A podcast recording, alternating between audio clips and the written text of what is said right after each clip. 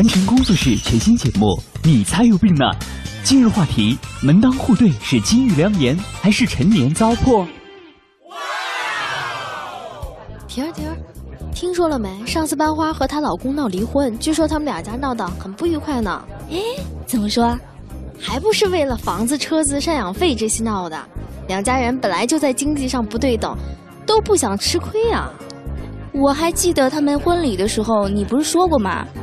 门不当户不对的，铁定早完蛋。这还真被你说中了。我阅人无数，好不好？这年头，人人都过得不容易，结婚再不找个门当户对的，都指望着对方帮扶，还真以为自己是希望工程帮扶对象啊。那么问题来了，到底要不要门当户对呢？点评嘉宾：蓝鲸，北京师范大学心理学院家庭研究与治疗方向博士生，国家二级心理咨询师，北师大婚姻家庭研究与咨询中心资深咨询师，中美精神分析联盟成员，曾以访问学者身份赴美国纽约大学夫妻互动研究所交流，并参与完成多项国家自然科学基金项目。门当户对这个事儿，其实是个老掉牙的话题了，就是大家几辈人之间不停的在说门当户对，然后从什么开始倡导自由恋爱，大家要反对门当户对，然后到现在又有越来越多的人跳出来说，你看你不听老人言，吃亏在眼前啊，你还是要门当户对，门当户对很重要的。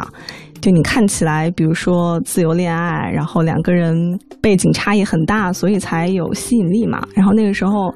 哎，吸引上了，爱上了，但是恋爱的时候总是两个人的事儿，结了婚就是两个家庭的事儿了，对吧？到了你一旦结婚的时候，就发现这不大行了，就像什么新结婚时代啊，各种就是这些影视作品不胜枚举。但是当然，他们最后总还是倾向于这个问题是可以解决的。但是其实，在现实生活中，更多的情况这个问题是。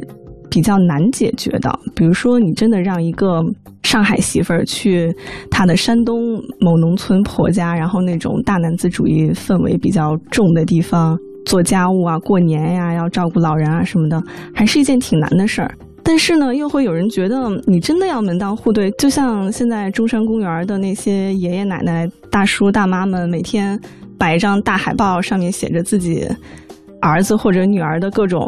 条条框框的客观的那个信息，大家就互相看啊，就好像菜市场买菜一样，就挑东西嘛，就说哎，这条能不能对上？这条好像还还算匹配，然后这条不行。你看我闺女一个留美女博士，回来不能嫁给你一个男硕士那种感觉。但是这样大家又会觉得真爱哪里去了，对吗？就是好像就是把爱情变成了一种交易一样的，这个又让我们很难接受。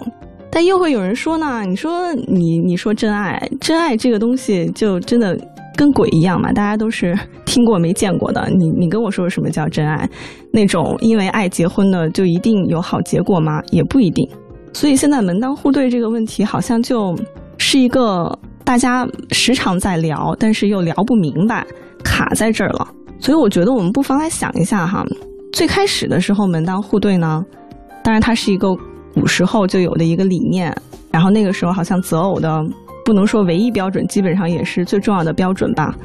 那个时候是因为婚姻本身是一种家族联姻嘛，你在结婚之前两个人都连面都不见的，更别说谈恋爱了。所以结婚是这两个家族的事儿，这两个家族呢，他一定要找到跟自己社会地位比较匹配的呀，文化程度啊也比较匹配的。而且家风比较匹配的，比如说我们家特别正统，书香门第，古时候看不起经商的嘛，士农工商，商放最后一位，那我不能嫁给你一个什么小商小贩，对吧？即使你是一个大商人，那我们可能家风不一样，所以是这种门当户对。但现在这个情况就越来越复杂了，比如说现在大家的条件也越来越多，就算你能把它都做在一张大海报上，但是你真的能分析明白？到底哪条跟哪条对上就算门当户对了吗？好像没有以前那么清楚。而且现在还有就是你有一个恋爱的过程，你见了这个人有这个感觉，你才去判断要不要跟他结婚。就好像这事儿又跟门当户对没那么大关系了。所以我的感觉呢是，门当户对这个词啊，它的核心理念其实还是值得传承的，就是你要找一个跟你匹配的人，对吧？这个不管到哪个时代，在婚姻里面都是这样是最好的。但是呢，有一些固定的条条款款，可能不一定是跟古时候那种门当户对的规条一致的了。所以我觉得，只能说门当户对是重要的，但是可能我们需要有一种新的门当户对的方式。哎，好久不见啊，阿宅！这段时间哪里潇洒去了？哎，潇洒什么呀？工作各种忙活，加班加的都快散架了。那么累呀？那你真得找个时间休息休息。这身体是自己的，累垮了可就不值当了呢。哎，你手里拿的是什么呀？那么厚一沓纸。哎呀，看把我给忘的。喏，给你们几个填的问卷。我一哥们儿的单位要做个门当户对与婚姻质量关系的调查，需要大伙儿帮帮忙了。啊，原来是这样啊！你放心，我发动身边朋友一起填。对了，你有没有网络版的？那样不是更方便吗？有的，有的，马上发你微信上。好嘞。那么问题来了，门当户对都有哪些类型呢？那究竟什么才叫门当户对呢？其实显然哈，时代发展了嘛，我们现在就算要依然遵守门当户对的这个理念和想法，但是在具体的条件上面，必然还是有一些差异的。比如说以前我们可能评估的那个标准比较有限。一个就是你，比如说你父亲的官职啊，什么你居住的宅子啊，什么你们家的那种宅门大不大呀之类的，以及什么你是家里面排行老几啊，你这个人呃念了多少年书啊，什么什么的。但现在就太多了，多了去了。比如说，你看经济收入算不算呢？这显然是很多家庭都会考虑的特别重要的一方面。你父母的经济收入。甚至包括他们老了以后有没有那个养老保险呀、医疗保险呀，就以后的经济负担呐。然后你自己的经济收入，还有加上比如说学历啊，这就是为什么像我们这种女博士，大家都觉得你就活该嫁不出去啊，你就应该是剩女，就因为你这如果从学历上要卡人的话，那你显然要卡掉一大片男人，对不对？还有像什么城乡啊，比如说城市的究竟。是不是跟城市的比较搭？然后城乡之间会有一些差异，然后这个还会涉及到，比如说独生子女和非独生子女啊。独生子女会觉得你们这些有兄弟姐妹的不理解我们的痛啊，看，就你们可以几个人分担，比如说养老人的事情，我家就我一个，对吧？那我挣的钱肯定就是要给我父母孝敬他们的。那那些非独生子女的也觉得。你们这些独生子女，你就不理解？比如说，我要给我哥哥姐姐他们买房子的时候，我要赞助一点啊；什么我侄子上学，我要赞助一点啊，你又不理解。就是所有这些一条一条的，是不是都要对上了才叫门当户对呢？因为他们每一条好像但凡对不上，就会有问题。经济收入的差异啊，包括南北地域，比如说特别大男子主义的地方的一个男的，然后娶了一个。耙耳朵的地方的一个姑娘，然后那个姑娘就会觉得你凭什么这样？你们家人凭什么这样？就所有的这些，就使这个问题变得很复杂。而且我觉得，就其实，在历来大家看待这个问题的时候，也会就是有一种。并不是每一条都要对上的，比如说不同条之间可以互换一下、衡量一下嘛，对吧？比如说像那种故事里面，如果一个大小姐爱上了一个穷秀才，那她必然这个穷秀才以后必然要考状元的。如果他不考状元，他都没脸娶这个大小姐。所以就是好像，比如说我家有钱，但是你有才，我们这个好像也算门当户对，或者至少在大家的愿望里面，像这种看起来。家境不门当户对的这种故事，这种开头，他总要给他安一个门当户对的结局。那就通过，比如说，你有钱，我有才，我通过个人努力跻身于你的上层社会，跟你最终是同一个阶层的这种过程。所以，就是在我们现在，我们究竟要考虑哪些方面的门当户对，以及哪些方面的条件好像是更可以互换的呢？我们是要。比如说家庭的社会经济地位一致，还是什么兴趣爱好一致，还是什么以后个人的发展一致，还是对子女的什么教育理念一致？到底要考虑哪一个呢？我觉得这个其实跟我们对婚姻的功能的认识是很有关系的。美国有一个社会学家哈，他刚发表的一篇文章，是在一四年发表的。他说，美国的婚姻其实经历了三个阶段嘛。第一个阶段是那种社会经济地位匹配的那种有社会功能的，比如说就像我们以前联姻的那种，就好像《红楼梦》里面四大家族，我肯定不会去找别的那种落魄的家族。那如果我是那种，比如说小门小户，那我肯定也想找一个，哎，我们俩加在一块儿，好像可以。同时提升我们俩的社会经济地位，就是两家人把这个力都使到一块儿，然后我们这个日子能过好，是这样的。所以这个是第一个阶段，就是大家在社会经济的层面就有一个补充。第二个阶段其实就是一个陪伴的功能，就是我希望我娶了一个媳妇儿，或者就是我嫁了一个人，然后是他可以陪伴我在我的生活上啊。工作上啊，就是兴趣爱好啊这些，所以到后面才越来越开始提倡所谓志同道合，就是你的兴趣爱好要一样啊，你的志向要一样啊，脾气秉性这些是匹配的，就这个方面的匹配。第三个阶段呢，就是想找到一个人是更有利于我自己的自我实现的。所谓自我实现，就是好像实现我自己的价值的，也就是说。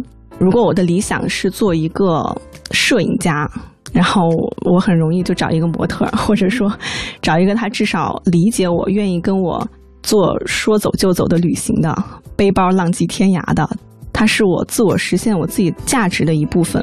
所以说到到底什么叫门当户对，或者我们究竟要把哪些条款对起来，这个这个说到底还是跟我们自己对于。婚姻的功能的认识是有关系的，也就是说，我们到底是为什么结婚的，跟这个是有关系的，就看我们自己对于婚姻的需求是什么。如果你觉得我结婚其实是想，比如说我从一个小城镇，然后到了北京这个大城市，我需要一个家，我觉得我一个人在这个 陌生的地方瑟瑟发抖，觉得很迷茫。然后我需要一个人来温暖我，然后当然这个就是社会经济上面的支持是很必要的。你觉得我们两个人加在一起，我们可以还得起房贷了，可以在北京立足了。那如果比如说你没有这种压力，呃，经济压力，然后你就是想，比如说在小城市里面过着那种。看雪看月亮的日子啊，然后白头到老啊，我们每天看庭前花开花落，那你就找一个陪伴你的人。这个时候你就需要在兴趣爱好啊这些性格方面，在这些条款上是能对得上的。阿宅呀，我那些朋友把你的问卷都填了啊，填的是网络版，你注意整理整理啊。好的，谢了，改天请你吃饭。哎，小事一桩了，客气。小新啊，什么问卷啊？我怎么不知道啊？哎呀，把婷姐你给忘了，我这就发你微信上。门当户对与婚姻质量的关系，这不是明白事儿一桩吗？为什么这么说呀？飞上枝头变凤凰，癞蛤蟆吃上天鹅肉，毕竟是少数，大多数找的呀还是阶层相似的结婚。再说了，不是有句话这么说来着吗？哦，对，呃，你是什么人，就会遇到什么样的人，就是这个道理。可是也不能一概而论吧？我就觉得吧，互补的两个人走的才长远。哎，这话是没错，但是规律都是经过实践检验的，等你真正结婚了就知道了。这个，那我得先有个女朋友啊。那么问题来了，我们该如何正确理解“门当户对”的真正含义呢？点评嘉宾：蓝青，北京师范大学心理学院家庭研究与治疗方向博士生，国家二级心理咨询师，北师大婚姻家庭研究与咨询中心资深咨询师，中美精神分析联盟成员，曾以访问学者身份赴美国纽约大学夫妻互动研究所交流，并参与完成多项国家自然科学基金项目。说到门当户对，它是必要的，但是说实话，我们都知道，我们不可能找到一个跟自己一模一样的，就别说人了，叶子都没有两片一模一样的。那我们必然有一些地方是不一样的，所以这个问题就来了，就是我们究竟要找一个跟自己更相似的呢，还是更互补的？因为好像听起来各有各的好处。比如说相似的，像我们刚才说，我的梦想是摄影，然后我想找一个。女孩可以跟我浪迹天涯，背着包游历山山水水，对吧？这是相似的。但是你说你，比如说你儿子要是这样，你担心吗？肯定担心，觉得他们俩人每天浪迹天涯，不等于喝西北风嘛，对吧？这俩人没有一个真的挣钱养家的，他们太相似了，他们没有互补的地方，所以会不断的有人劝一些嗯理想主义的文艺青年说，你还是要找一个稍微现实一点的。不要每天就会跟你什么看雪看月亮，从什么诗词歌赋谈到人生哲学，但是你们两个总得有一个会下米做饭的吧？所以有人就会说，那你最好要找一个互补的。所以互补好像也是一个蛮好的事儿，就是因为有的时候差异是更有吸引力的嘛。比如说那个新结婚时代里面那种，我我印象特别深，那个女主角是一个。大城市的嘛，而且他们家是教授什么的，然后她的老公呢，就是一个还是蛮穷的山村出来的，而且穷到就是他们家兄弟俩，但是只够供一个人上学那样。然后当时那个女孩就说：“哎，我最开始很爱他，就是因为感觉他有力气、有生气，就那种农村来的男孩子哦，那种说起来什么事儿说干就干，一点都不墨迹，而且他真的是电梯坏了，他可以背着你爬十几层的那种。”这种差异是多有吸引力的一件事情。还有，就比如说那种性格很开朗的、很健谈的，和那种比较内敛、比较沉默的人，你经常会发现，你身边可能有一对夫妻就是这样的。但是他们为什么走到一起呢？就是他们在这方面很不相似，但他们觉得这个是一种互补的嘛。就你两个人坐一块儿，总得有个人说话吧。然后我不爱说话，哎，我媳妇儿爱说话，我也就喜欢那种爱说话的姑娘。所以现实生活中很多夫妻啊、情侣啊，他们最终都是以一种很互补的形式出现的。所以究竟是相似的好还是互补的好呢？这个其实，在心理学里面做婚姻研究的领域，大家真的就做了很多很多的研究，从什么夫妻两个人的人格相似度啊、性格相似度啊，包括兴趣爱好啊等等。然后最后的研究还是发现，越相似的夫妻，他们的婚姻质量是越高的，也就是说他们是越幸福的。然后就有人在想，他们是从刚开始就这么相似呢，还是所谓夫妻相嘛，越过越像，还是过着过着就越来越相似呢？也有人做过这个研究，但其实结果发现，在这种追踪研究里面，哈，就是现在测一下你们的状况，然后过几年再测一下你们的状况，发现你们的相似度其实并没有什么变化。也就是说，夫妻之间往往婚姻质量比较高的是最开始就比较相似的，而不是越过越相似的那种。所以这个就变得就很困惑啦。为什么我们总是爱上？一些跟我们很不一样的人，互补的人，但是最后研究啊，或者身边的例子又告诉我们，夫妻俩越来越像的，其实可能是更幸福的。所以，其实所谓幸福的关系是那种。在我们这个领域有一句名言，叫做“核心价值观相似，非核心价值观互补”。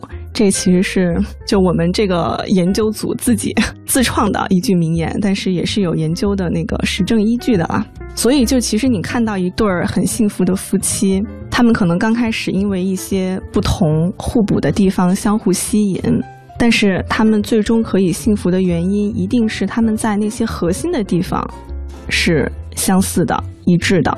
比如说刚才说新结婚时代里面那种，就是城里的女孩特容易喜欢上农村男孩的那种有力气、有生气的感觉，这是一种吸引和互补嘛。但他们核心的是，比如说他们两个价值观是相似，然后那些其他的部分可以是互补的，这样你们加起来就你们家庭的功能是更完整的。但你们最核心的部分一定是相似的、一致的。所以我觉得门当户对这个事儿，尤其是在择偶的时候是更重要的。你要怎么能在芸芸众生里面选到你那个 Mr 或者 Mrs Right，就是那个命中注定的那个人？而且现在感觉在相亲市场上已经挑花眼了，不管是那种公园里的相亲海报啊，还是像《非诚勿扰》这种节目啊，就是所有的那个每一个人其实都带了一堆关键词儿，一条一条的。就是你觉得你跟 A 谈恋爱的时候，这条不错，这个女的贤惠顾家，然后会还是还会是一个贤妻良母。但觉得，哎，这女的好像有点没想法，不行。你跟 B 谈恋爱的时候就觉得这个女的不错，这个女的有想法、有事业心，而且特别聪明、特别干练。但你又觉得，嗯，好像不够温柔，老想压我一下。然后你在跟 C 谈恋爱的时候，觉得这个女的特别善解人意，特别懂你，觉得你终于找到了你人生中的真爱。但是发现她好像不大做，就是光说不做。她好像她懂你，但是她需要你去照顾，需要你去伺候。你又觉得这样也不行，所以就甭说相亲了，谈恋爱的时候都是这样。你经常找一种类型的，觉得嗯试过了不行，再换下一种类型，试过了也不行。为什么需要不管是相亲还是恋爱，都有一种挑来挑去、挑花了眼的感觉呢？就其实你并不知道你自己的门当户对，就是所谓门当户对，到底什么样的人才能跟你是对得上的。你甚至不知道你自己的核心的价值观是什么，也就是说你自己最重视的是什么。所以你看到说 A 有 A 的好处，B 有 B 的好处，当然每一个人都会有他好的地方，每一个人好的地方也都是吸引人的。关键是他好的地方跟你最重视的是不是能对得上的。说到底，怎么看门当户对这件事儿呢？我个人认为哈。它显然是一句金玉良言，但是不是说它代表的那些以前我们看重的门当户对的那些条条框框依然是适用于现在的？我觉得现在因为价值观也多元化了嘛，文化也多元化，每一个人的选择多元化，好像我们每一个人的门当户对都有它独特的意义和内涵，所以我们需要找到我自己的门当户对的意义，也就是说。我自己想要找一个什么样的人跟我是门当户对的，那这个呢标准就变成，你要找一个人，他跟你的核心的价值观最看重的东西，一定是一致的，门当户对。但是那些表层的非核心的东西，可以是互补的。所以我觉得这个世界上根本没有所谓天生一对缔造一双这种的说法，没有哪两个人。就真的好像上机器一检测，你们两个匹配度百分之九十九或者百分之百，这种事儿是不存在的，都有差异。所以就是在你知道你不管跟谁在一起都会有差异的情况下，所以你在选择一个人的时候，你需要让自己跟他最重要的部分门当户对，然后把差异放在那些可以互补的方面。哎，到点了，到点了，你们快过来，齐轩姐讲故事要开始啦！来了，来了，来了，来了。好期待呀！让开，别挤我！吵什么吵？都给我安静点！哦。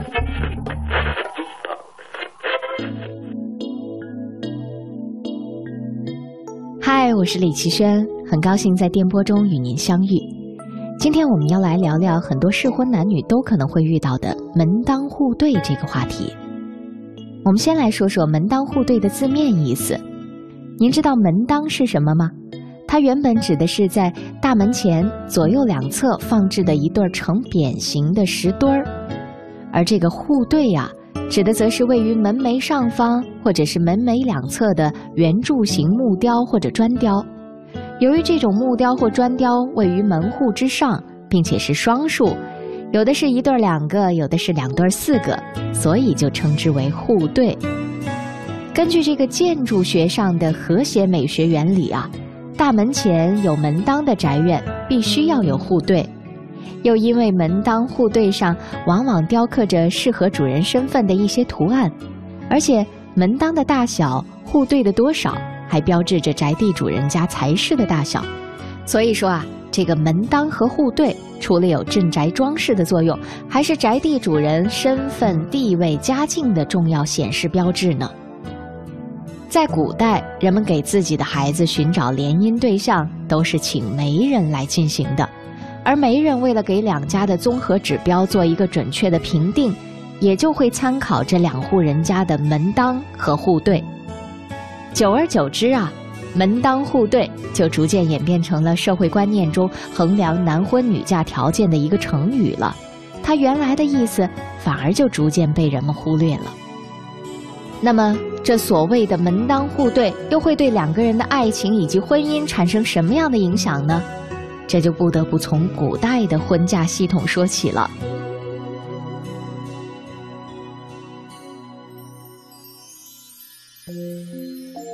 中国古代的婚嫁系统那是非常冗长而复杂的，麻烦到啊，一辈子只结一次婚就可能会累觉不爱了。曾经看王阳明传的时候，看到他被复杂的结婚仪式搞得婚礼当场睡着了，还不禁扑哧一笑呢。先成家后立业，在古代是可以成立的，因为古代结婚就是讲究门当户对，两户差不多阶级地位的家庭互相结合。感情倒是其次，整合家族资源那才是重点呢。何为妻？妻者，齐也。夫妻双方是平等的、对等的，所以中国人道歉为什么要说对不起啊？因为我配不上啊，我做了事情配不上你该有的价值和面子。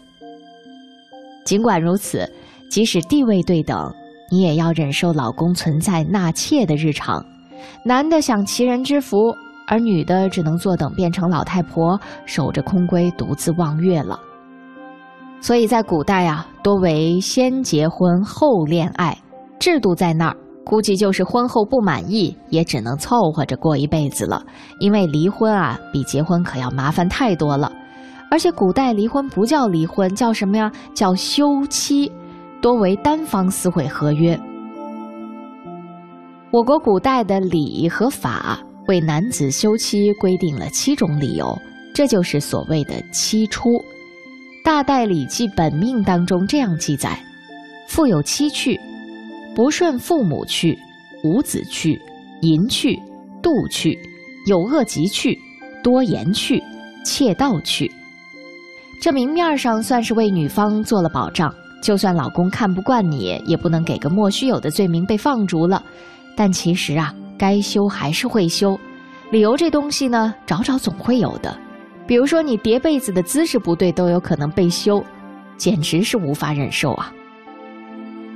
甘肃敦煌就曾经出土过唐宋时期的离婚书，写的那叫一个委婉啊。男方在休书上说：“愿娘子相离之后，重梳蝉鬓，眉扫蛾眉，巧成窈窕之姿。”选聘高工之主，瞧这话说的，似乎还依依不舍，颇有祝福放手之意呢。嗨，甩就甩呗，装什么大尾巴狼呢？不过在咱们现代，有些姑娘啊，还真是幻想着穿越古代一回，谈一场什么古典式的恋爱，这真是被穿越剧迷昏了头脑。真有步步惊心那种事发生啊！估计你跟人家阿哥发个脾气，都可以把你长嘴长成武汉鸭脖子了。由此看来啊，受限于生产力水平，这古代婚嫁里找个平起平坐的亲家，自然是一加一大于二的功效。这时候您可能要问了：这样看来，门当户对是时代限制，我们现代人选择那么多，还提着陈年糟粕，又是几个意思啊？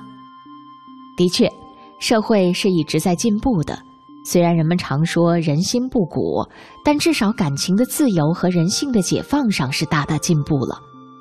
不过，自由恋爱已经成为现代社会的标配，但问题却依然不减反增。因为人呢，一旦有了选择，自己就先迷乱了。这话怎么说？我们先来打个比方，我们小时候家里往往只有几个频道。每天到了点儿，电视机前看上一两个节目，还觉得特别开心呢。现在可好，一打开电视，哇，几百个频道，一个个跳跃性的看下来，到最后哈欠一打，电视机一关，反而会嘟囔一句：“哎，没什么可看的，真无聊。”您瞧瞧，选择太多，就落得这个后果。其实谈恋爱啊，有时候跟看电视也差不多，选择太多了。所以呢，最终啊，我们这一代人闹分手跟闹着玩似的，离婚率那也叫一个连年增加呀。可是兜兜转转，形形色色的人都见了，最终还是发现跟自己合得来的呢，可能还是那个门当户对的。我们这里所说的门当户对，可不再是古时候那么肤浅的社会地位了，那是要有相似的人生观、世界观、价值观的。可是我知道又有朋友要说了，现实社会依然很残酷啊，灵魂伴侣那是少之又少，要不怎么说有些人一辈子都找不到呢？所以，为了解决这最实际的婚嫁问题，现代版的门当户对也随即应声出炉了。您看看相亲节目的火爆就知道了，还有各种各样的相亲网站，甚至是每个城市都有一些公园会定期举办各种相亲大会。每次新闻播出来啊，都是一堆白发苍苍的老人，精神抖擞的在那儿问东问西，挑来拣去，好不热闹。如此种种，真是让父辈们操碎了心啊。再看看身边的另外一些朋友，却总把再也不相信爱情了。心累，再也爱不动了。这类俏皮的流行语当作口头禅，虽然说的时候是开玩笑的，但要知道啊，所有的玩笑话都是带着不经意的认真成分的。于是乎，经历过异地恋、姐弟恋、穷富恋、劈腿与被劈腿等等各种爱情的不同姿态，分手后的人往往会投降于父母与家庭的压力，他们也会逐渐认同父母的想法。是啊。结婚其实只是个社会仪式，并没有自己想的那么美好与崇高。找个知根知底、门当户对的普通人，一起过着不咸不淡的日子，平平淡淡才是真呢。要不然，你以为那些故事真的如此美好吗？灰姑娘能遇到王子，前提是她能参加王子的舞会，而我们大多数人可能连张进场的门票都搞不到。司马相如能娶到卓文君，那是因为公关宣传做得好，错让卓文君以为他是个出身良好的文艺青年。而那门第悬殊的梁山伯与祝英台呢？爱得那么深，最后不还是被活活的拆散了吗？说着说着，我们就从古代聊到了现代，从门第聊到了灵魂伴侣。我想说的其实是啊，婚姻里的门当户对不完全是陈年糟粕，相反，它还可能让一段关系保持相对稳定的状态，但它并不是问题的核心关键所在。所谓门当户对，其核心在于夫妻双方的生养环境相似，成长轨迹能有共鸣，进一步去达到价值取向、人生认知和追求的相近。说白了，其实就是能不能聊得来。其实聊得来，这可能才是婚姻的核心。鸡同鸭讲，这事儿不会好的。而两个人真正能否生活的长久，往往是这些潜移默化的意识，在生命中繁杂琐事当中所呈现出来的点点滴滴。我们再来打个比方，如果一个人是欧美文化下长大的，他可能喜欢聚会，喜欢热闹，喜欢一些刺激的新生事物。而如果一个人是受中国传统文化教育，他喜欢独处、喜欢读书、修身养性等等，那如果这两个人放在一起，他们彼此看待对方，可能就会觉得各种不顺眼儿。那如果生是放在一起，这样真有意思吗？其实就拿最基本的吃饭问题来说，双方如果口味差别太大，一个喜欢吃咸，一个喜欢吃淡，这日子可能就没法过。当然，寒门也能娶到千金，麻雀也能登上枝头，但前提一定是两个人能够互相沟通，志趣相投，或者利益相通，彼此促进，至少是要能够互相欣赏的。如果话都说不拢，兴趣志向大相径庭，这感情又不是空中阁楼，哪里是说句我爱你就可以一直保鲜的呢？最后还想分享一句来自电影《玻璃樽》当中的话：人生下来的时候都只有一半儿，为了找到另一半而在人世间行走。有的人很幸运，很快就找到了，而有的人却要找寻一辈子。祝福收音机前美好的你，都能够找到那个真正走进内心的人。好了，听众朋友，今天的节目到这儿就要和您说再见了。可以把您的思考和感悟通过微信的方式告诉我。我们节目的微信公众号是“凡尘工作室”，凡是非凡的凡，尘是早晨的晨。明天同一时间不见不散。